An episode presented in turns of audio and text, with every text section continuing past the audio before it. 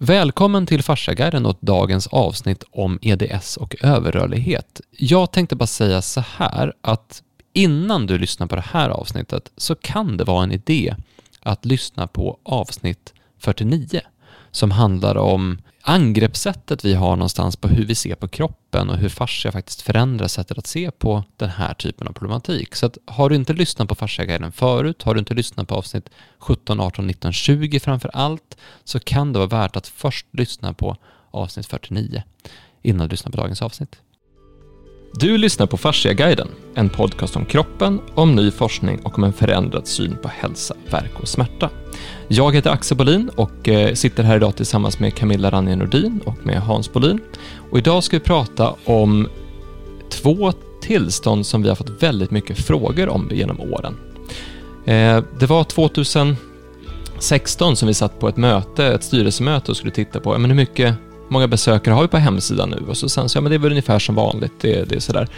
Men, ja men kolla, och så gick vi in i vårt analysverktyg och så såg vi plötsligt att på en helg så hade vi fått 30 000 besökare och vi, det, var, det var mycket, mycket mer, än vi brukade ha på en enda artikel och den handlade om överrörlighet.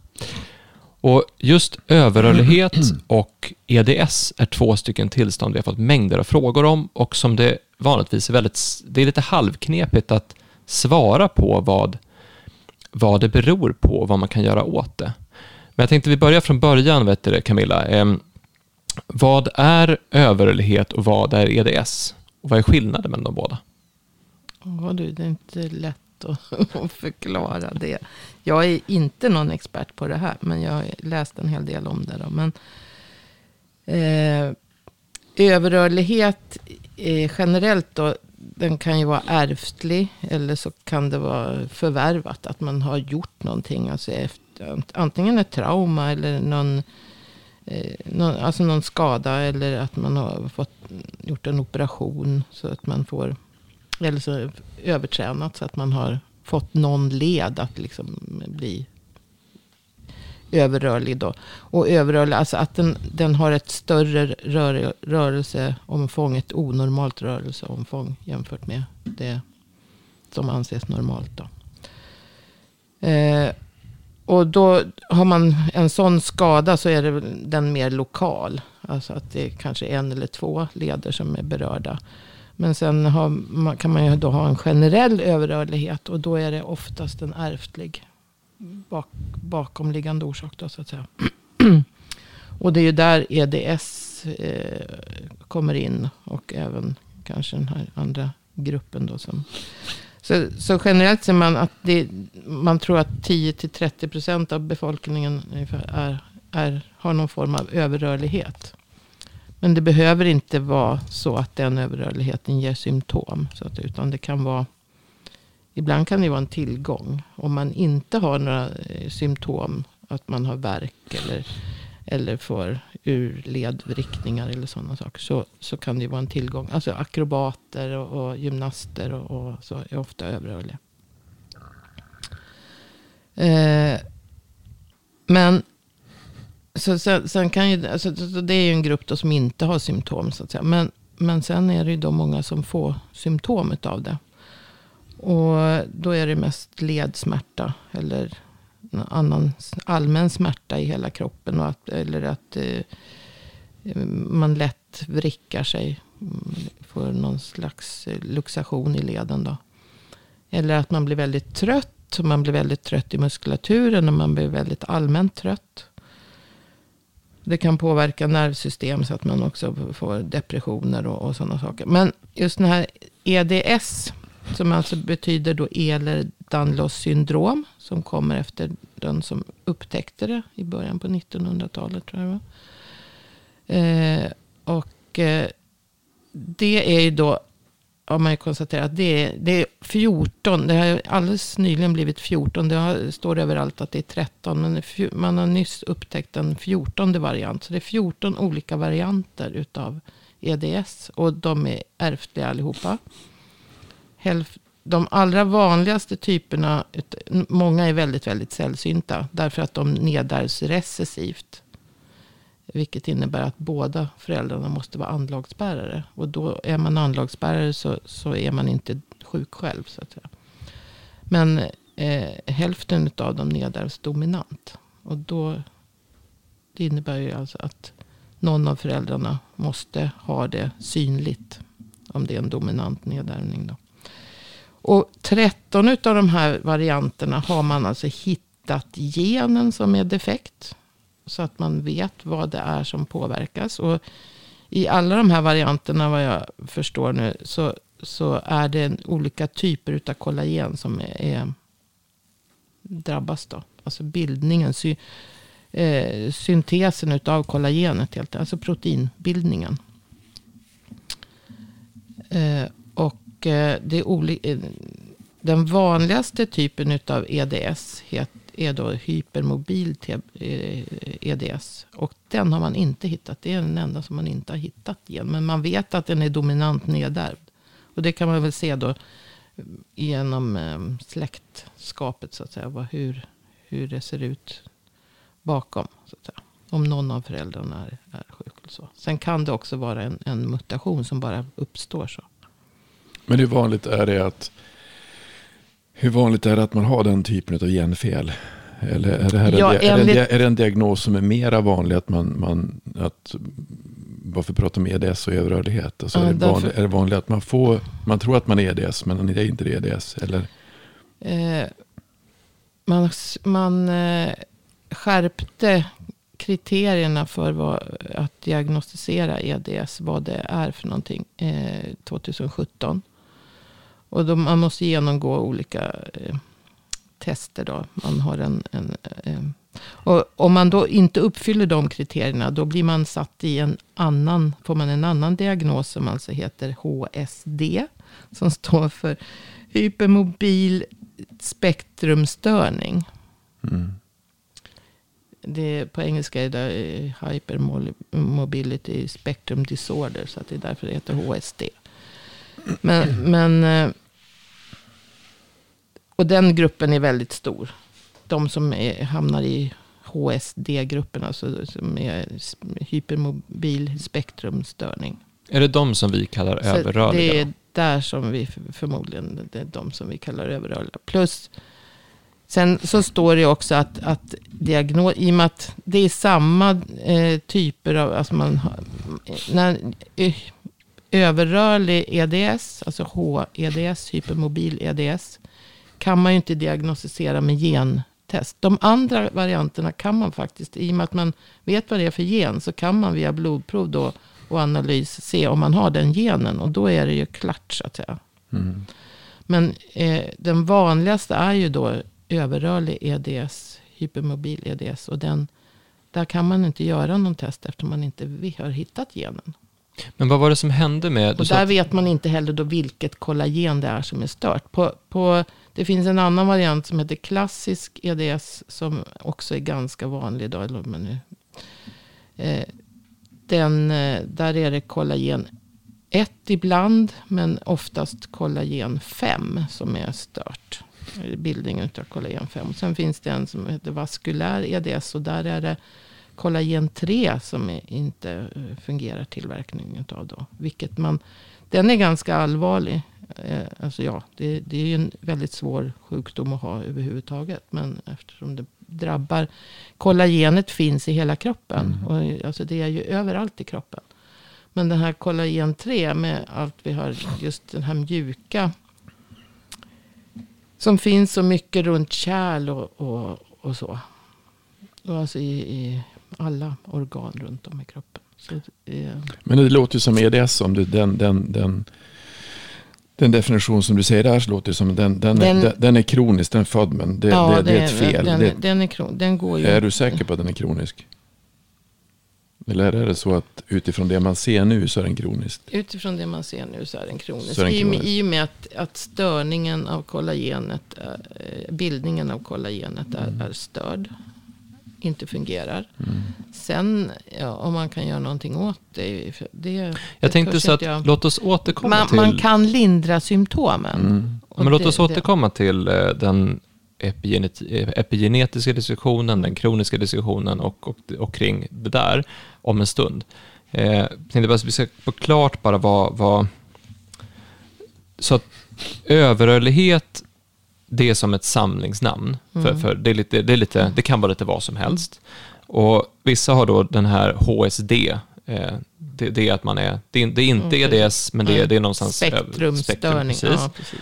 Och sen har du EDS, då är den tydlig, liksom, det här är, det här är ett fel och då finns det 14 olika varianter på den. Och alla varianter har alltså olika, påverkar olika kollagenstrukturer i kroppen kan man säga, eller olika bildningar, olika Ja, kollagen. det, ja, Typ. det, det är olika gener på, på alla de här varianterna. Och det hur- är. Hur uttrycker sig störningen? Blir det för mycket eller för lite? Eller är det för mycket av en sort på fel ställe? Eller hur ska man kunna förstå övergripande vad det är som händer i kroppen? Nej, jag tror att, alltså jag vet inte exakt, men, men som jag förstår det så, så är i och med att genen för att till exempel bilda, eh, syntetisera kollagen 5 då, eh, i klassisk EDS. Om, om den blir störd så blir ju kollagen 5-bildningen störd överallt i kroppen. Så det är därför man säger generell överrörlighet är oftast en ärftlig. För då drabbar det liksom en gen som bildar ett visst protein så drabbar det ju hela kroppen. Mm. Så att det är inte en speciell led som är, är överrörlig eller så. Utan du är överrörlig överallt. Men det låter ju som att, det låter ju som, att- alltså, det låter som, lite som att man, viss, de, de flesta som har det här låter som en lite sån här slaskdiagnos. Så att man inte vet vad det är för någonting. Och så sen så säger man att det är överrörlighet eller hypermobilitet. Men vad är orsaken till att det är det? För om vi tar de som är EDS, som har ett, ett, ett, ett genetiskt fel. Mm. De lär inte vara många. Nej, Men det, det, då- det, då- då blir det ju- alltså det är ungefär- EDS, jo, och framförallt nu när de har, har skärpt till kriterierna så att säga, för vad, vad det är. Så är, som jag förstod, inte så många som blir klassificerade som, som eh, EDS. Det kanske var som det stod, alltså det är under en procent. Ja, exakt. Så de, Men, om man men, om, men, men eh, däremot ö, över eh, ja, den här HSD, den är 3,5 procent. Och det kan ju bli ganska många personer ändå som... Ja, och sen har du det som heter överrörlighet som inte klass som är någon annan diagnos som kanske är ännu fler som, som vi fick så många Ja, fast utslag de, på. de ska... Ja, Som vi fick så många som var på, på artikeln. Så jag tror att det, det, alltså det verkar vara, i alla fall ute, nu är det kanske, det är ju flera år sedan vi hade, men artikeln som vi hade ute, det var ju att varför det är många som gick in och sökte den, därför att det är många som söker efter Mm. ett svar. förut kallar man det väl överrörlighetssyndrom. Eller överrörlighets, ja, överrörlighetssyndrom. Men du sa ju att det var men- 10-30 procent i början. Ja, som Vad- är överrörliga. Alltså. Mm. Att så det är innan- det står så om man Ja. går in och tittar på deras... Eh, Så då, och då, då, är det ju, då är det EDS. mer som vi tittar på, som, för det var det när vi tog fram kosttillskott förra året, så tittade vi på vad behöver kollagenet, vad behöver fascian för att, alltså vad behöver den för näring? Mm. Och vi har för lite svavel, det vet man haft på hästar har haft MSN i 15 år. Jag tror att det till och med var dopingklassat från början. Och till hästar tillför man MSN, naturligt svavel, MSM, ja. Mm. eller hur? Mm. MSN. Och sen så är det frågan, är det, kan det här vara en, en generell näringsbrist som finns? Eh, eller kan det vara ett generellt stresspåslag? Eh, för att om det är, om det är 10-30% som har det, Mm. Då är det frågan om, och det, och det är inte Som är överrörlighet ge- generellt. Generellt. Ja, och hur många av det, de här är kvinnor? Det är ju också, ja, det är det, EDS säger man att där är det, det är ingen skillnad. Det är och lika många män och kvinnor som har det. Men däremot så verkar kvinnorna ha större, större problem. Alltså det blir sta, starkare symptom. Och det kan bero på hormonellt då. Att, att eh, Ja, men- kollagenet är mjukare överhuvudtaget. utav. För sen är det ju så, nu vet jag inte just EDS, för EDS har så många andra samverkande sjukdomar. Så att E- EDS är ett väldigt, väldigt eh, stort så, område. Men eh, eh, Men om du tittar på, om man vänder på sig, om vi säger att om det finns det någonting som är genetiskt fel. Du, har- du, har- du föds med en, det finns ju de som gör det, men de är inte så många. Men, ehm, Då, det, det är egentligen det, det som man kan göra med dem. Det är till, vad, vad kan man göra för att lindra det? Ja, Men, men egentligen kan man titta, om man tittar mer ifrån ett fasciaperspektiv, flödesperspektiv. Vad är det som händer i kroppen eh, med både överrörl, alltså med överrörlighet och med, men framförallt överrörlighet. Vad är det som händer egentligen i, i, i strukturen? Och vad kan det bero på? Vad det kan bero på. Om, de genetiska, jag, jag kan inte gå in och, och argumentera på det. Men det går inte. Eh, Men, men eh, nej. Den kan vi lägga ner. Ja, Den kan vi lägga ner. Den, vi lämnar där, den. Däremot eh, generell överrörlighet annars, så, där man inte riktigt vet vad det beror på, så kan man ju tänka sig att, att eh, det kan vara någon slags näringsbrist. Och jag har ju skrivit upp liksom en, en lista. Om, man, om jag skulle haft problemen själv så skulle jag verkligen säkra att man eh, får i sig alla aminosyror för kollagen Mm. egentligen enklast då genom att äta kollagen. Nu är det ju så att, att är det problem att om kroppen eh, saknar ett enzym Mm. för att, alltså det är ju det som händer. Om, om det, det är fel på en gen så är det ju ett enzym som, Mm. som fallerar så att säga. För i bildningen utav syntesen av kollagen, då, något slags kollagen. Då hjälper ju inte det att du tar dem får i dig de aminosyrorna. För då kan Mm. inte kroppen bygga ihop de aminosyrorna i alla fall. Om du äter kollagen så bryts ju det ner till aminosyror i tarmen. Mm. Och sen så när det kommer ut i blodet och i cellerna så ska ju det byggas ihop till nytt kollagen. Så, att- Så enkelt sagt kan man säga att eh, det finns en kan ju inte- ritning. ja. Och ritningen eh, är en sak och sen Mm. nästa sak är byggstenarna. Mm. Om, om jag till exempel som inte har eh, eh, överrörlighet, jag har ritningen, men jag kan ha brist på byggstenar. Därför kan Ja. jag tillföra byggstenar och då kan kroppen bygga Då det kan här. kroppen- Men om du har en störd ritning eller att en av ritningarna Ja, fattas. eller rit... Ja. Men, det, men om man så, men, men, du, alltså, men blir inte effekten samma sak som du tar, om vi tar, eh, eh, när man tittar på, på eh, low back pain, alltså när du har tvärtom, när du är för styv istället, då får du inflammation. Mm. Är det inte samma sak med att ha, när du har för, för, för rörligt, alltså för, för, för löst, då blir det också, det tycker inte heller kroppen om. Nej. Så du Du får får- alltså, du får, in, Och du sen får kan man tänka, i och med att fascian då, bindväven, blir så skör. För att det är, är något kollagen som inte är... Alltså det är det som blir, kollagenet är inte tillräckligt starkt, det är för vekt. Mm. Det kanske saknas tvärbindningar eller, eller att själva kollagenmolekylen inte blir i... den är ju så komplicerad i olika Ja, men om vi lämnar, om vi lämnar kroniskt sjuka EDS, för om vi Ja. tittar på överrörlighet. Ja, men nu pr- prat, ja. Ja, ja. Så vad som händer då när den blir skör, det är om du anstränger eller gör någonting så är det ju väldigt lätt att någonting går sönder. Mm. Så att det blir, och även i de här små eh, kärlen runt, eh, alltså blodkärl, lymfkärl eh, och i hela den här lösa fascian runt om i, som Mm. håller ordning på flödet där och runt eh, muskelfibrer kan ju gå sönder Mm. då utav rörelse. Mm. Och nu pratar vi inte bara ledkapslar och så, så att, att en led kan gå ur led. Utan runt muskulaturen så, så går ju fascian sönder för Mm. att den är så skör. Mm. Och då är det klart att det, det ger ju väldigt smärta. Mm. Det finns mycket smärtreceptorer och ger en inflammation. Mm. Eh, och sen så... Alltså det, för många säger ju att, att jag, man, träningsverken blir tio gånger värre om man är överrörlig. Och man måste träna väldigt, väldigt försiktigt. För att just, för att det är väl det som händer. Det, det, det går sönder väldigt lätt om man tränar, gör för, för häftig träning. Mm. Och man måste träna väldigt, väldigt kontinuerligt. För att hela tiden så att säga träna. För det är viktigt att träna. Men då ska man inte träna, ingen hård träning. Det som egentligen behövs är ju stabiliserande övningar så att säga. Så, Mm. och, och jag kan tänka mig att... stå- Lugn och ro. Ja, att, att de blir ju sämre utav att... Det, och det blir man ju... Alltså, flödet stannar ju av om man ligger still. Så att ligga still eller sitta still, det gynnas de definitivt inte utav. Mm. Eh, så ridning var det. någon som, det, det är väl, alltså inte ridning på, kanske på, en, utan på ett lugnare sätt. Men just ridning är ju väldigt mycket stabilitet, balans. Mm. Eh, att hela kroppens alla muskler får egentligen jobba på ett lite lugnare sätt. Om du, om du rid, inte rider på en Jag hade ju en, en, jag hade en, en jag sa ju det, jag berättade i program som jag hade innan, så hade jag en, det har jag haft ganska många som kommer som är överrörliga.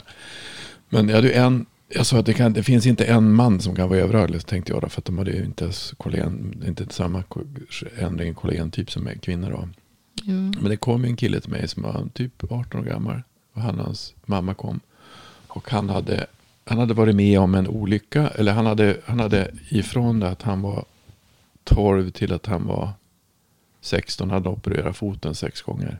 Men så foten bara föll ihop. Och han hade inget, de hade ju då, det var ju frågan om det, om det var EDS eller vad det var för något. För han var ju, det, var, det, det, det var ju som att kroppen bara föll ihop.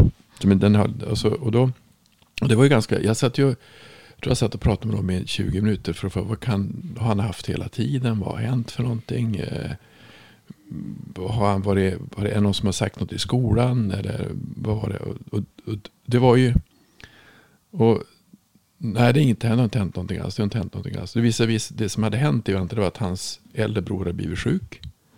Rejält sjuk. Och han skulle ta hand om sin äldre bror. Han var 12 och eh, brorsan var 13. Och det är det som man, man och det, det var ju den enda förklaringen jag kunde hitta. Det var ett enormt stresspåslag. Om jag ska bära på någon annan, om jag ska ta hand om min bror, jag lillebror ska bli storebror. Det blir fruktansvärt jobbigt. Eh, och nu var ju brorsan frisk. Mm. Eh, så jag tror att, jag tror att en del, det, det som är intressant med just det exempel så var det, det är ju bara ett case som är ett alla andra. Men hur mycket påverkar, om vi har för mycket tryck, för mycket stress.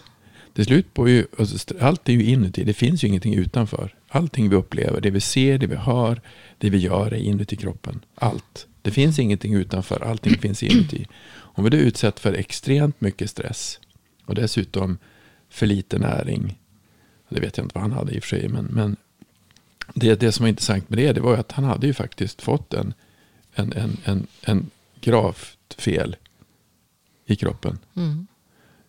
Men, som, det- inte, som inte gick att förklara. Men det gick ju att förklara utifrån det perspektivet. Gick att förklara. Men utifrån det andra perspektivet som man tittar på. Många, han har varit på hur många läkare som helst. Det var hundratals som hade tittat på. Det var ingen som hade hittat något fel på han. Ja. Annat än att det var fel på han. Men det tror man ju också att, att det är många med EDS som är, alltså det att det är underdiagnostiserat därför att inte läkarna hittar eh, problemet. Framförallt på den här då som inte går att eh, testa med. Men man kan, man kan ju testa. Men, men eh, Men det är där man kan titta. Vi, vi har pratat nu om, om ja, men det, det är en diagnos och så finns det, när man har den här eh, eh, diagnosen så händer det här i kroppen och så vidare. Eh, då kan vi vända tillbaka och titta på, men vad, vad kommer det här ifrån? För då har vi kastat upp eh, två stycken ord och ett tredje lite grann också. Det ena är att det är en dominant gen. Eh, det andra vi pratat om är kroniskt och det sista vi pratat om är epigenetik. Och då, det du beskrev Hans egentligen, det är ju ett, ett ekologiskt, evolutionärt, ekologiskt, epigenetiskt, eh, en, en sån process. Det är att det händer någonting. Det händer ett trauma, någonting stort. Och det traumat eh, blir ett påslag som aktiverar en gen, vilket är ju epigenetik. Det drar ut den här saken. Han kanske hade anlag för det här och så sen så drogs den boken ut ur det stora biblioteket när det här traumat hände. Då kan det finnas en möjlighet att boken kan stoppas tillbaka igen. Att man går tillbaka och kommer, och kommer ut ur det. Så bara för att du har arvs, alltså bara för att det är ärftligt betyder inte att det aktiveras, utan det baseras ju på vad du gör. Och då kan ju trauma aktivera en sån typ av ja, sak. jo, självklart. det All stress.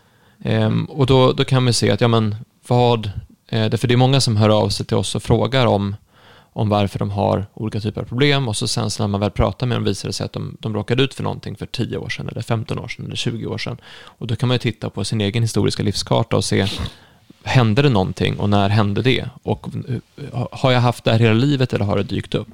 Det är ena biten, för där har vi ordet, ordet kronisk har ju många eh, förväxlat med ordet permanent. Ja, och det jo, betyder ju inte samma sak. Nej. Utan kroniskt betyder långvarigt. Det betyder att du har haft det länge. Och har du haft det länge så kan det ta lång tid att bli av med det, men det betyder inte att det är statiskt, att du absolut måste ha det hela livet. Men sen en sak som jag tänkte på, eh, det här har ju, oftast är det så att har man problemet själv, då har man läst på väldigt mycket.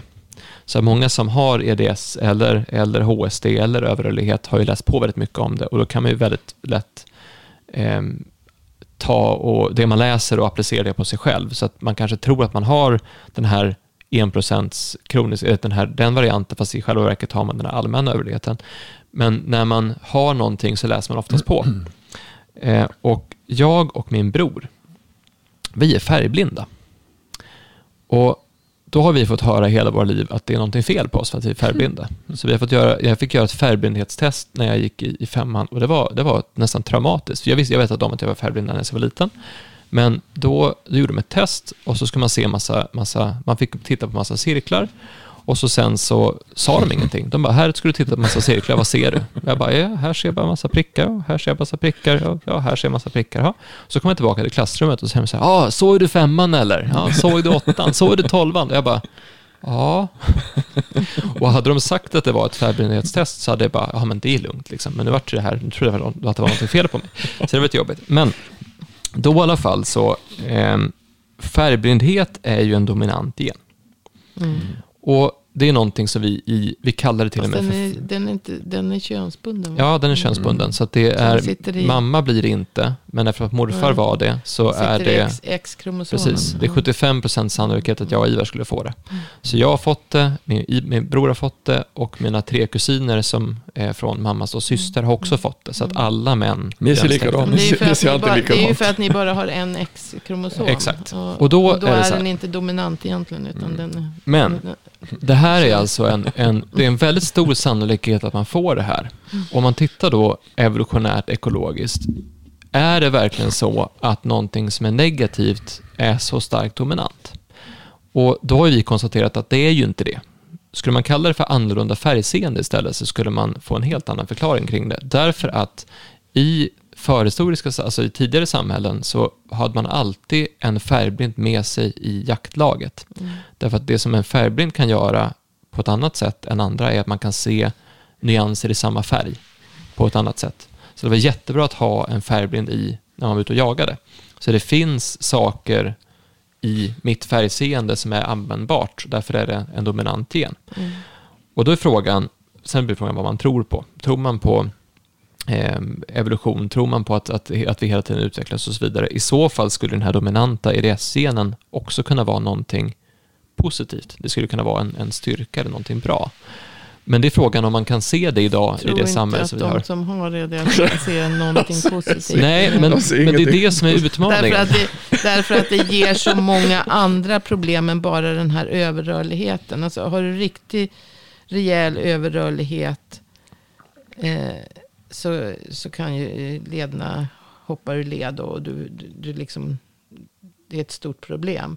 Men det är ju inte det som är, det stora problemet är ju all verk de, de har. Alltså verk i, i hela kroppen och, och trötthet och inte orka någonting. Så jag tror att de har svårt. Det, det, det, och sen om man har de andra varianterna, det kan ge väldigt mycket problem. Det kan ge hjärtproblem. Du kan ju få brock på Ja, men alltså, vi pratar, om vi tar överrörlighet, alltså det som är, om man tittar på Ren, ja, alltså vi tar, jag tror, alltså man tittar på rent fasciamässigt och, och flöde och struktur. Så jag tror att det finns, eh, jag tror att det finns ett, ett tryck, ett, ett, ett, ett perspektiv som är tryck att göra.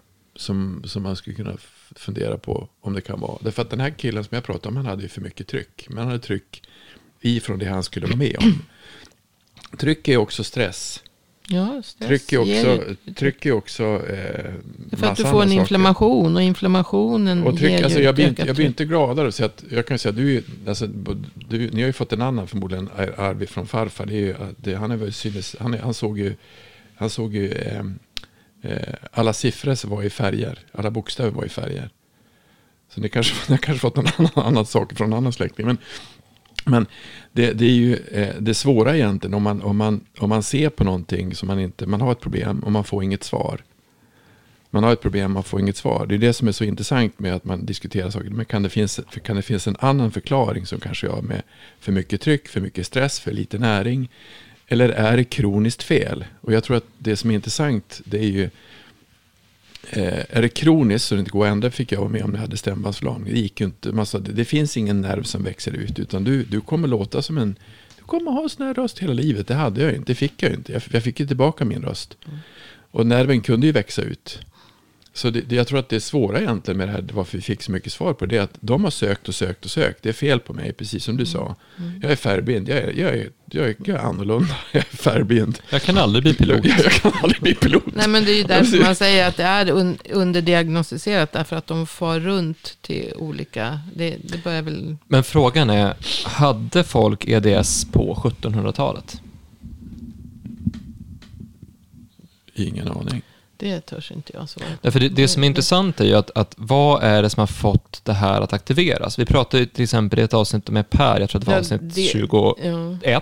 Mm. Då pratade vi om att 1855, om jag minns rätt, eller om det var 1895, eh, då förändrades den grundläggande elektriska miljön på den här planeten. Alltså då hade vi elektrifierat samhället så mycket mm. att el plötsligt fanns och var den dominanta, den naturliga elektriska miljön var borta. Så att kan, alltså för det, vi pratar om det här med störningar. Alltså mutationer sker ju också på grund av Men de fick ju det, när han berättade då, det var ju, det var jättemånga som var elallergiker när det här kom. Mm. För det var ju, det, det var ju, de var ju sjuka utav det. Det finns ju elallergiker idag, fast det tror man inte, men det finns ju. Så det, det är frågan vad, om det var, om, det, om vi har gjort en sån stor samhällsförändring så att det, det, det är det det beror på, eller om det beror på att eh, vi, vi avslutade i förra eh, avsnittet med att säga att, att de här fibromyalgin och den kroniska smärtan hos kvinnor och så vidare kanske snarare ett samhällsproblem än ett kvinnoproblem. Att det, det är hur samhället är konstruerat som gör att många kvinnor får den här typen av problem, snarare att det är kvinnorna i sig det är fel på. Ja, eh, och det kan ju vara samma sak med det här, att vissa, vissa tillstånd lockas fram av det samhällsklimat vi har. Jag minns i alla fall en som eh, var nära mig som hade, var väldigt överrörd och hade mycket problem från det. Eh, och hade gjort massa typer av tester, gjort massa typer av behandlingar, varit runt hit och dit överallt. Och sen några år senare så upptäckte de att just i hennes vatten som hon hade så var det jättemycket koppar. Mm. Så att hon hade väldigt höga halter av koppar i, i kroppen och kopparn i kroppen var det som verkligen utlöste det här. Det, Sen tog man det bort det. Kopp, eh, höga kopparhalter tror jag sänker zink, va? Eller? Det är möjligt.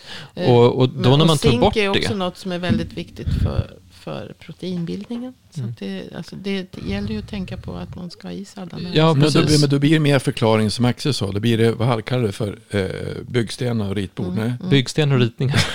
att, bygg, finns, att det saknas byggstenar. Ja, ja. och, då, och då, om det är det som behövs, då blir det ju mycket... Ja, eller att någonting stör ritningen. För det kan ju vara att koppar kommer in, till exempel i det här fallet, och påverkar, alltså blockerar accessen till ritningen. Det är som att det plötsligt byggs en, byggs en vägg som gör att man inte kommer in i biblioteket mm. som man ska komma in i.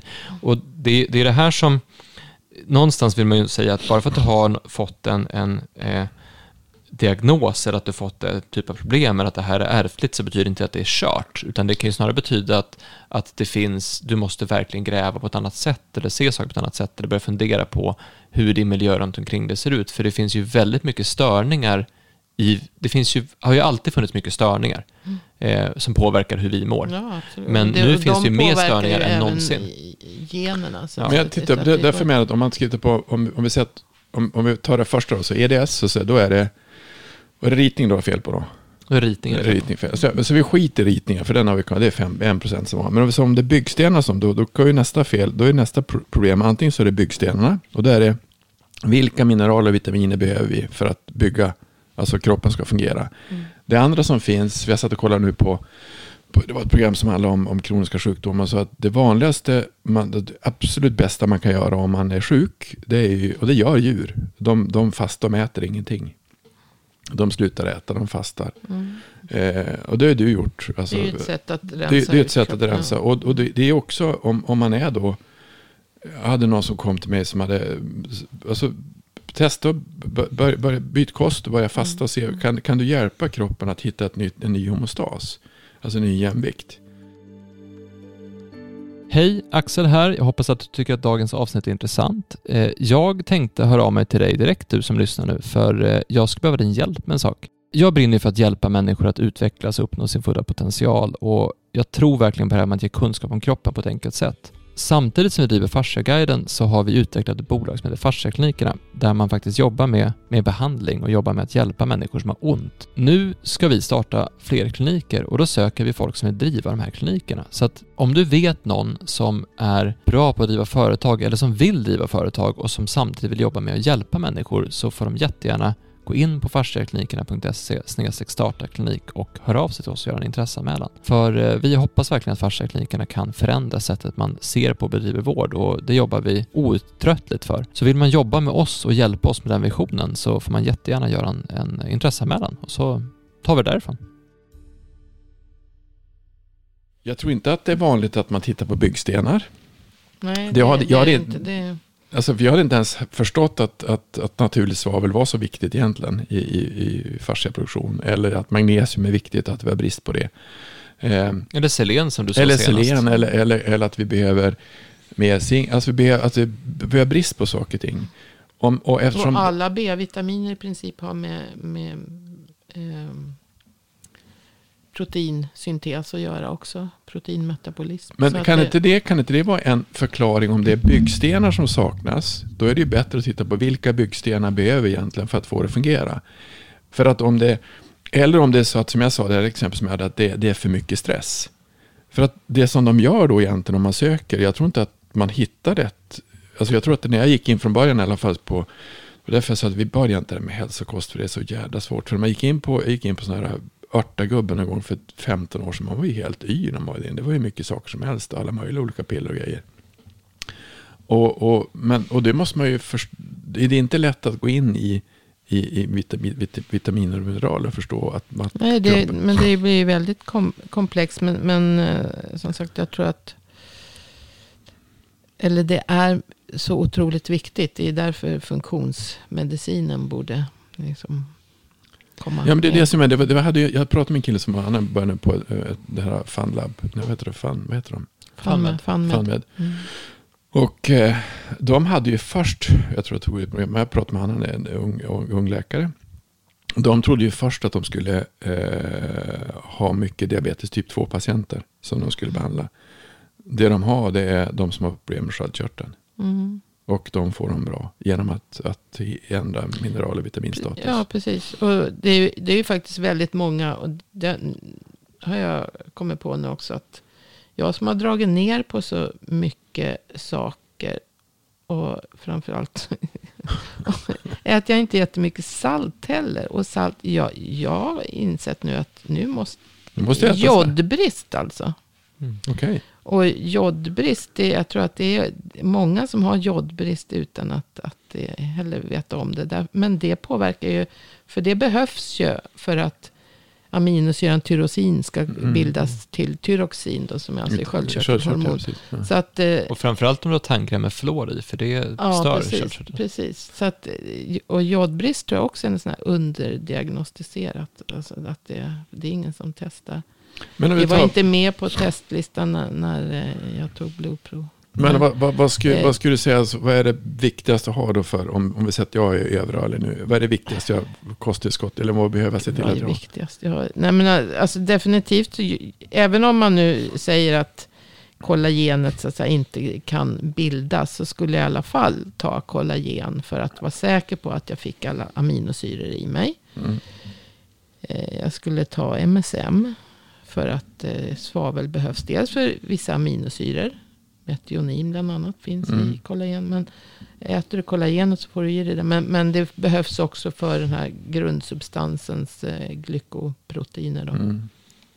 Eller glukosaminoglykaner. Kondroitinsulfat till exempel. Heparinsulfat. Det är, det är eh, svavel i flera utav de här kompisarna till hyaluronsyran om man säger så. Mm. Eh, och magnesium och zink definitivt. Eh, har också magnesium eh, eh, har Mm. påverkat så mycket. Den, den är ju, eh, medverkar ju i nästan, vad, vad, är, det han säger, 80-90 procent av alla reaktioner. Men du ska ta ganska höga doser av magnesium, eller hur? Alltså du ganska ska ju ta med, det är ju det, är ju det också att... att eh, Men kollagen det är 15 gram om dagen, eller? Nej, det, är- det är ju för att läka en skada. Det, Kanske att- 5 men- gram om dagen. Fem gram kanske. För 50, jag säger i och för sig läkaren skada, säg 10 gram. Då. 10 alltså gram. det, det är ju inte, Det skadar det är inte skadligt. Det, Och MSM, jag, jag äter 15 gram. Så att det Fem MSN då? kommer jag inte ihåg på eh, rak armar. Är det Alltså jag, tre- jag som inte tre- har problem tar ju tre gånger 3000. 800. Så tre, Ja, ja, tre till till 2800 och sånt där. Säg, säg Tre- 3000, Ja. milligram. va? det är milligram. Ja. Eh, magnesium. Fast det, MSM är ju också sån där som man, man eh, får vä- alltså börja med en. Ja, den är viktig Därför att man, man, Man blir får- dålig i magen om man, om man chock. Ja, man kan också få huvudvärk. Ja, ja det Där- har jag aldrig märkt. Det här sista som vi hittade som vi håller på med i Tyskland, vad heter det då? Glyko... Ja, alltså det är ju, du tänkte på glutation. Ja. Det, det är ju också något som, alltså glutation, eller alla de här med med tanke på stress, E-vitamin, selen, C-vitamin. C-vitamin ska definitivt ha gett. C-vitamin Därför. C-vitamin är ju väldigt involverat med kollagenstrukturen för att få Mm. tvärbindningar och få ett stadigt kollagen. Och Så då det- pratar vi höga doser, det är kanske och 10 gram om I och dagen. med att C-vitamin och alla de här andra antioxidanterna förbrukas i så otroligt stora med. Alltså det, det går ju åt jättemycket antioxidanter, C-vitamin, eh, selen, E-vitamin, allt, om man är stressad. Men alltså, Så igen, alltså, stressen påverkar ju att du behöver äta mer om, utav om man det. skulle Så ha det det här då. Vi säger att nu har jag problem med ont så in i vansinnigt utav det där och jag är överrörlig. Då, då, det är egentligen som man skulle börja göra, det är vattenfasta då egentligen, eller? Så att man får, Ja, vi, man får vila kroppen och så sen så... Jag tror, alltså, jag, jag tror, tarmfloran är ju nog bland det viktigare man måste tänka på också. Att få en bra tarmflora. Alltså att, och, och då är ju, då då? Ja, då, det är ju egentligen då kanske att fasta åtminstone ett till två dygn för att rensa ut. Och sen eh, se till att man så att säga får... För många utav de här eh, alltså näringsbristerna gör ju också att tarmfloran blir skev. Plus att vi äter. Man måste trots allt tänka på att äta rena råvaror. Ät rena råvaror. Mm. Inte en massa processad mat som innehåller så mycket Mm. tillsatser. För det stör våran tarmflora. Emulgeringsmedel och eh, massa. Den där jag hade nu, Skit, han rent sa, jag, jag, Men- det var en specialist som jag hörde på nu, han sa att egentligen skulle vi, det enklaste att göra det är att vattenfasta en gång i veckan. Men det gör ju inte. Alltså han menar att en dag i veckan så, så ät, dricker man bara vatten eller te. Mm, ja, jag, inte, Men du, jag, kör, jag, du jag, kör ju något annat nu. Jag kör ju 16 timmar varje d- dag. Mm. Ja. Och ibland lite mer. Och det går jättebra. Det går jättebra. Det, det, det där är ju... Nej, men det, är ju Nej. så- alltså, det, det, jag tror att det, om man ska, du får, Alltså inte så, det- du får inget sånt råd egentligen att det är Nej. det man ska göra. Nej. Men, men om du ska, om du ska Och sen säger folk, ja men det går inte, jag kan inte, jag får inte i huvudet så fort. Ja, men, alltså kroppen är så inkörd på att du måste ha mat. mat. Och, och det är naturligtvis en, en vanesak. Om jag skulle... men det har framförallt med sockersuget också att göra. Mm. Så, och det går, det går faktiskt att man, man måste tänka. Om man, om, framförallt om man har någon krämpa och mår lite dåligt. Så måste man tänka på vad man äter. Man Mm. måste försöka ställa om sin, sin eh, livsstil på det Mm. sättet. Och sen skulle jag göra en hårmineralanalys. Ja, För det är, inte så, ja. det är inte så dyrt heller. Det är, jag tror att det kostar runt Och- en tusenlapp va? Jag vet inte vad Eh, Men då får, då får du ju mer liksom, vad har Ja, framförallt för att se att finns det någonting här som stör. Därför att jag hade aldrig kunnat tro att jag hade så mycket kvicksilver i kroppen som jag hade när jag gjorde den testen. Och det vart en sån här bara, jaha, oj. Alltså Du, har, då, du har inte ens lagat tänderna. nej men eh, kvicksilver kommer från avgaser. Så att eh, jag bodde under en motorväg. inte under den, bly den här. då? Att bly var lugnare, det var kvicksilver Okej. framförallt. Det kan ju också finnas i fisk, så vi åt inte tonfisk på två år. Eller sånt där, bara för att... Bara för Ja, att för du åt mycket. Jag åt jättemycket tonfisk innan. Nej, men, sen så, men, men där är just för att se... Sen kan man äta tonfisk, alltså Mm. sådär, men just att har du, har du jättemycket kvicksilver i Mm. kroppen så kommer det ju störa alla system. Ja, ja. Är de där Det- mycket koppar, eller mycket så, och då kan du se vad det är jag har, så att det inte finns någonting sånt. Och För det kan är ju vara så då- enkelt. Kan man ta selen terapeutiskt, alltså ganska höga doser selen, organiskt selen, selen och metionin. Då får man också i, i eh, för det är bundet till aminosyran metionin. Så att då får man det i sig. Eh, för det, eh, selen och magnesium rensar ut kroppen på eh, giftiga metaller, andra giftiga metaller. Mhm. Så att alltså tungmetaller. Så att man, man kan, eh, nu kommer inte jag ihåg doserna, men man, man kan ta ganska höga doser selen under en kort tid. Då, så att säga. Mm. För, som en terapeutisk, alltså mer botande. Men det som är fantastiskt om man är en sån här person som har den här typen av problem är ju att det blir ju, det kan ju bli startskottet på att verkligen få lära känna sin kropp. Ja. För det är det som i slutändan är det man måste få in. Alltså hur lär jag känna min kropp och hur hanterar jag det här? Vi har ju en, en terapeut som vi jobbar mycket med eh, som har en av de här special-EDS-varianterna. Eh, och hon, hon har hittat ett sätt som hon kan leva på så att det här faktiskt funkar väldigt bra. Mm. Eh, men då behöver hon, hon behöver göra en viss typ av träning varje dag för att hålla sig igång på ett speciellt sätt. Hon måste undvika viss typ av mat, för det blir hon väldigt känslig för.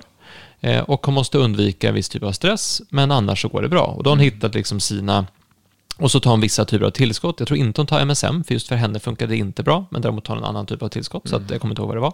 Men då har hon hittat sin Vet du speciallösning. vilken variant hon har? Eh, nej, jag Mm, kan, jag mm. kan kolla upp det lite en annan gång. Men, men, men det, det som egentligen är grejen är att det spelar nog ingen roll vilken variant det är, för jag tror Nej. att det är förmodligen hennes helt individuella lösning för hur just hon ska klara sig. Mm. Så att när det kommer till de här specialvarianterna så är det inte säkert att det finns ett svar. Och det är samma sak här egentligen, det vi också pratat om tidigare, att det finns kanske inte ett svar, utan det finns massa saker man kan testa och se vad som funkar för en Men själv. jag tror att om, om, man, om man ser att det är mer, om man ser att det är mer utav eh, byggstenar och Ritningar. Ja, inte, vi skiter i ritningen, vi säger att vi har den. Men vi säger att det är mer utav byggstenar och så är det andra saker som påverkar byggstenarna. Så tror jag att också att det är, eh, det är viktigt att, att om, om, vi säger att, om vi säger att man ska göra en, en fasta, eller som du gör, du, du äter fasta varje dag. Men säg att man fastar en gång i veckan. Eller man, man startar att testa med att fasta, alltså kanske tre, fyra dagar. Och sen så eh, sen äta mer mineraler och vitaminer. Då ger man ju kroppen en chans att göra någonting. Men jag hade en kille som jag behandlar nu som hade, han, han typ var helt, han hade, han hade en massa problem hit och dit, fram och tillbaka. Han tyckte det var helt fantastiskt. Han var så bra efter behandlingen så var det inte sant. Och så sen så, första dagen var fantastiskt bra, andra dagen var inte så lika bra. Och Så sen så tredje dagen så var det tillbaka igen. Och orsaken som var, nu hade inte han, han hade inte överrörlighet sånt, men han hade, han hade massa saker som var problem. Han hade tinnitus, han hade värk och en massa saker. Men han hade varit utbränd. Han jobbade för mycket. Och det är ju det som jag, alltså, man måste titta på vilken situation sitter Det är jag i. också stress. Va- Ja, precis. Vilken sort, och så det jag det, det spelar ingen roll om du går till mig på hur många behandlingar som helst. Om inte du ändrar din, sitt sätt att se, jobba runt omkring dig själv så kommer du gå tillbaka till samma sak igen. Och då, då tror jag som ett exempel på vad, hur mycket miljön egentligen kan, kanske korkat exempel, men jag tycker det var ganska intressant ändå för att när, när, eh, när Iva var liten så, han var två år gammal, så sa jag åt honom, du ska sluta, sluta använda napp, nu är du stor. Och ska jag göra det? Och så gick han, men då började han stamma. Då sa jag till pappa, jag har varit för hård med Ivar, jag har sagt att han ska sluta med napp. Nej, då är ingen fel på dig, så han, det är något fel någon annanstans. Och så sen så åkte jag till Kanarieöarna och efter en dag så stammade inte Ivar längre. Så kom vi tillbaka och så gick han på dagis och efter en dag stammade han igen. så gick jag in på dagis så att eh, det måste vara något fel här, så jag. Så att eh, Ivar, han, han kom hit och stammade han. Eh, och då, då, då sen ska vi ha ett möte om det? Nej, gör inte det, så, utan ni tar reda på vad det är som är fel. Det är någonting som är fel runt, runt här. Eftersom han, efter en dag så stammade han igen. Och då vart han stressad utav alla människor som var det. Så att då gjorde de så att han och en annan kille gick ut först eller sist. Alltså, Alltså när, när alla skulle ta på sig kläderna samtidigt tyckte han det var jättejobbigt det att var vara för i, på samma ställe. Så Det han fick ju ta på sig kläderna själv, före eller efter alla andra. så, så det, drabbar, det där drabbade hans tal på en gång. Ja. Och då ser man hur otroligt snabb kroppen är på att reagera. Så att om man har varit, och därför tror jag att man, man kanske ska titta på, okej, jag ska ge min kropp en chans. Vad ska jag göra? Jag måste få den att på lugn, ja då fastar jag. Och så måste jag tillföra de saker som jag behöver. Och det är då kollagen, och det är magnesium, och det är C-vitamin, och det är zink. Eh, Hela B-vitaminkomplexet, B-vitamin selen och jod, och, och, men framförallt äta så att tarmfloran trivs. Ja. Om jag gör det, hur lång tid tar det att få tarmfloran så den trivs? Det kan ju ta någon månad eller två eller tre. Ja, det, det kan ju vara... Lång tid kan det ta. Men då borde ju AIP-kost vara ganska intressant att gå in på. Alltså paleokost. Ja, jo, men alltså, det är ju mycket fibrer som, eh, för tarmfloran. Men framför allt är ju det vanliga, inte något socker. Inget socker. So socker eh, gynnar den dåliga tarmfloran. Mm. Men vi pratar ju om, om det i det, avsnittet om kost, ja. om man vill gräva in sig på, på ja, den biten. Så, så, att det, tyvärr så är det ju så. Att mm. Hur man än vrider och vänder på sig, så socker är inte bra för tarmfloran. Och socker är inte bra för vår hälsa. Nej. Och, och det, det var någon som frågade mig, äter du inte frukt längre? Jo, jag, jag äter en och annan frukt. Jag åt fruktsallad igår kväll och, och så. Men eh, det är också ett problem för att vi har förädlat våra mm. frukter så att de är så stora och söta. Äpplena, folk tycker inte om äpplen om de inte är söta. Nej, jag tycker om syrliga äpplen. Det har, sån har jag alltid varit. Jag vill ha syrliga äpplen. När vi flyttade dit där vi bor nu så hade vi, var det fullt med såna här surkörsbär överallt. Och då sa folk, det där går ju inte att äta. ja men det är ju faktiskt jättegott. Mm. Men, men men, nej, men man, det ska vara bigarråer för de är söta. Mm. Så allting, vi har ju liksom förädlat allting för att det ska bli så sött. Mm. Och ju sötare det är, ju godare är det. Mm. Och så det, men sen det är också, liksom, där har vi också ju, tränat upp, eh, vi har ju tränat ja, upp våra vi, smaklökar jo, till att gilla sött. Ja. För det, jag mm. tog en sån sak som, när jag var liten åt jag aldrig sallad. Mm. Och det, eh, det, är, det är få som gör, som tycker sallad är gott och så. Men sen så när jag träffade min fru så hon insisterar på att vi alltid skulle ha sallad. Mm. Och efter ett tag så började jag inse att men sallad är jättegott. Ja, det är men det finns, en, det finns en beska. Och vi, framförallt i Sverige, är inte tränade på att tycka om beska. Men i Frankrike till exempel tycker man jättemycket om beska. Och framförallt i Mellanöstern som hon kommer ifrån, där är beska ett inslag så att vissa rätter och vissa matgrejer är så beska att man bara... Så. Ehm, men, men det har att göra med att vi, många i Sverige är uppfödda på välling.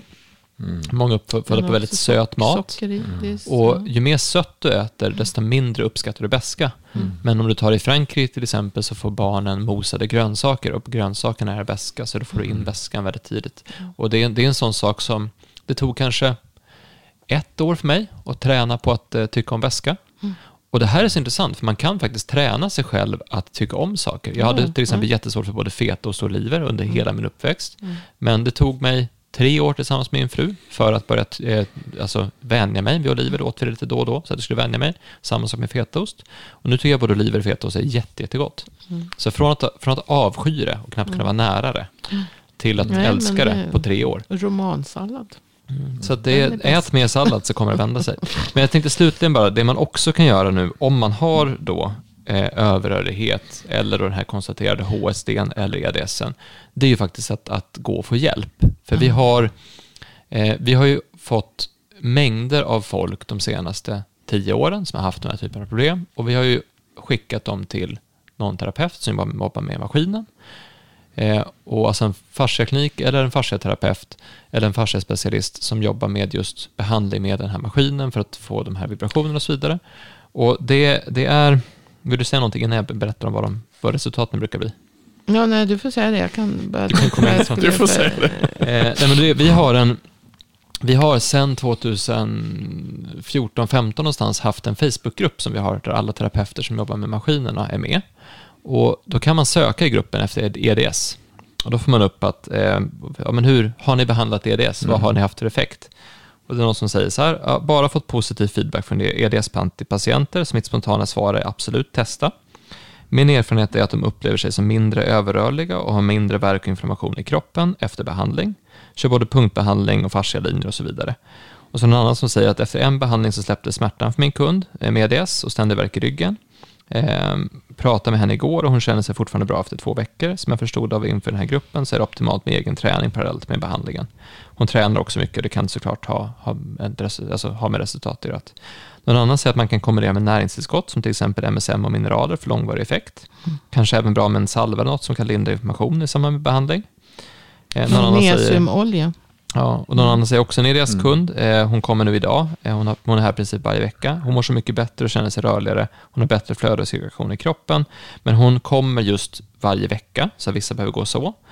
Eh, och Det är många som säger att de aldrig blir bra från sina bekymmer på lång sikt, men alla upplever att, att de här vibrationerna faktiskt gör att man får hjälp på vägen. Mm. Så att i vissa fall så är det folk som har kommit och verkligen fått det här kicken för att få det här starten för att bygga upp det här nya. Och för vissa så måste man gå för att få löpande hjälp för att hålla sig... Alltså det kan ju vara att man har så mycket problem att man inte kommer ur det, men då kan man få löpande hjälp.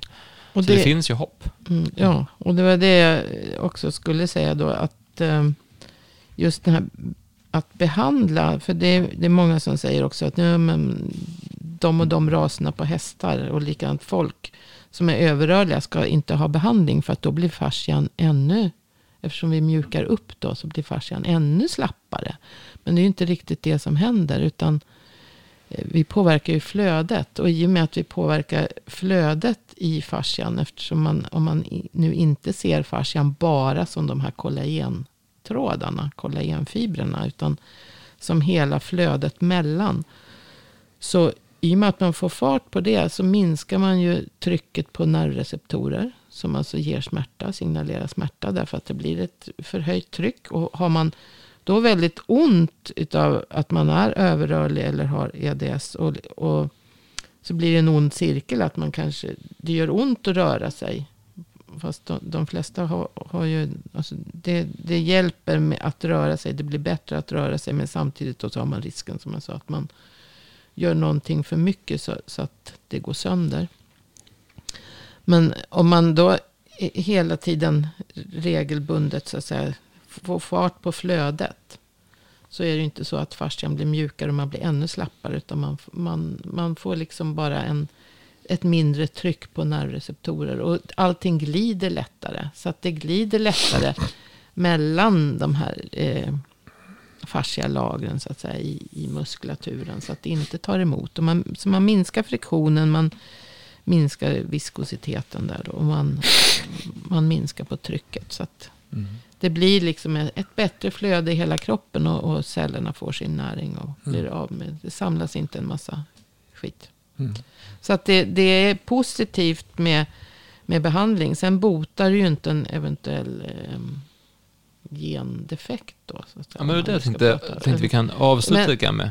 För att vi, vi har ju faktiskt spelat in ett helt avsnitt om en tes som vi har drivit mm, ganska länge mm. nu. Och den tesen är att kroppen kan läka vad som helst, mm. bara den får rätt förutsättningar. Mm. Så nu upp till bevis Camilla här då. Tror du att du kan läka? jag vet inte, jag tycker att det känns hemskt att sitta och säga att jag tror att det, men Alltså man ska ju inte ge upp hoppet. Men, men, om, men man om kan inte alla förutsättningar är att, ultimata, att, kan du bli av med det? Slå dem på käften, de, här, de som har de här svåra ja, men Att ge symptomen. någon hopp är ju inte att slå någon på nej, käften. Nej, men att säga att det går att göra någonting åt det. Nej, men man får ju definitivt... Eh, alltså det, jag har ju sett jag hade ju inga jättestora problem. Men jag hade ju högt blodtryck och de här vanliga metabola syndromen så att säga. Som, i, som har försvunnit för att jag ändrade min kost. Mm. Och, och ändrat. Eh, ja. Så man, man, man måste ju ta, ta, ta itu med det där själv först. Mm. Och jag tror att, att kosten har otroligt stor inverkan. Kost och, och, att man ser till att man får alla byggstenar. Kost, balans, hållning och homostas. Ja, precis. Så jag tror att du, du måste ha bägge två. Du, eller du måste ha, du måste ha, ja, ja, det hjälper ju inte om det hela tiden. Därför, men du kan inte, det kan inte bara ändra struktur på en, på en person. Alltså ändra balans och hållning. Och så är, är hela, hela systemet tokigt. Det går inte mm, heller. Mm. Men alltså med, med tanke på att jag ändå hade ganska väldigt, väldigt ont av min höftledsartros. Mm och som jag har, alltså jag tänker på det varje dag nu när jag småjoggar nästan runt på, med skottkärran. Och, och så. Alltså jag går ju i sånt raskt tempo. Jämf- alltså det är fortfarande, eh, skulle jag kunna göra ännu mer. Men som jag har ökat tempot jämfört med tidigare. Så det, och det var väl ingen som trodde att, att min höftartros skulle så att säga kunna bli så bra och, och läka ut. Nu kanske den inte är utläkt helt. Jag har ju inte röntgat och kollat. Det skiter jag fullständigt i nu. Därför att det funkar. Mm. Och jag har inte ont. Jag har inte ont i leden. Jag kan fortfarande få ont i muskler. Jag är fortfarande svagare i det benet. Men det tar ju tid och, och Äter du gurkmeja? Nej, nej, jag gör ju inte det heller. det. Nej, jag gör inte det just... eh, Eh, men, och, och det är väl också, jag äter alltså ingenting sånt antiinflammatoriskt längre. Det gjorde jag ju förut, fast Mm. jag hade ont. Men, det, men nu äter jag ingenting sånt. Jag äter ju en himla massa av andra kosttillskott. Och ser till att kroppen... Och, och försöker äta. Jag gör undantag ibland och äter något onyttigt också. Men Inte socker. Det händer. Fast det är det som är, är liksom så, som jag sa, jag, jag gör aldrig före tolv på dagen. Men nej, men det är det, när jag gör det, jag satt och pratade med Mats om det här om dagen, så, så för han följer ju ja, samma eh, hälsosamma livsstil. Hur blir det för han då?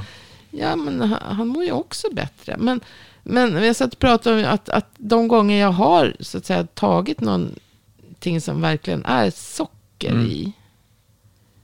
Jag, har inte, jag vet bara tänkt på vad, vad det var sist. Men det var, då har jag ju fått jäkligt surt efteråt. Alltså. Det, det, jag mår nästan, jag mår illa, känner mig Mm.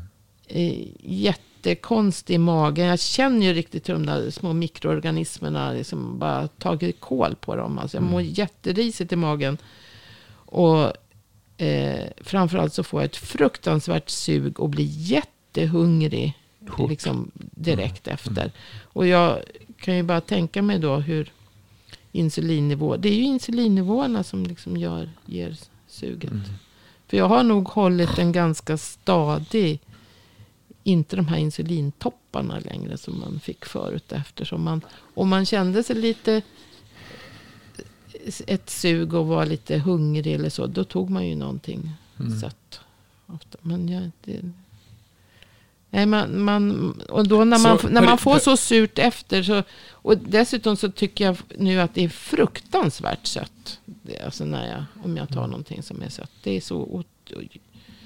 Så periodvis fasta och så sen så lite, lite tillskott. Då har man i alla fall chans att, att Ja, göra någonting åt och det. sen kanske periodiskt fast och kanske ta fasta 24 eller kanske timmar eller kanske ett och ett Mm. halvt till två dygn. Då. Det är inte så svårt som det låter. Mm. Det är faktiskt inte det. Men det ger kroppen en Det enorm ger kick att läka. Mm. Mm.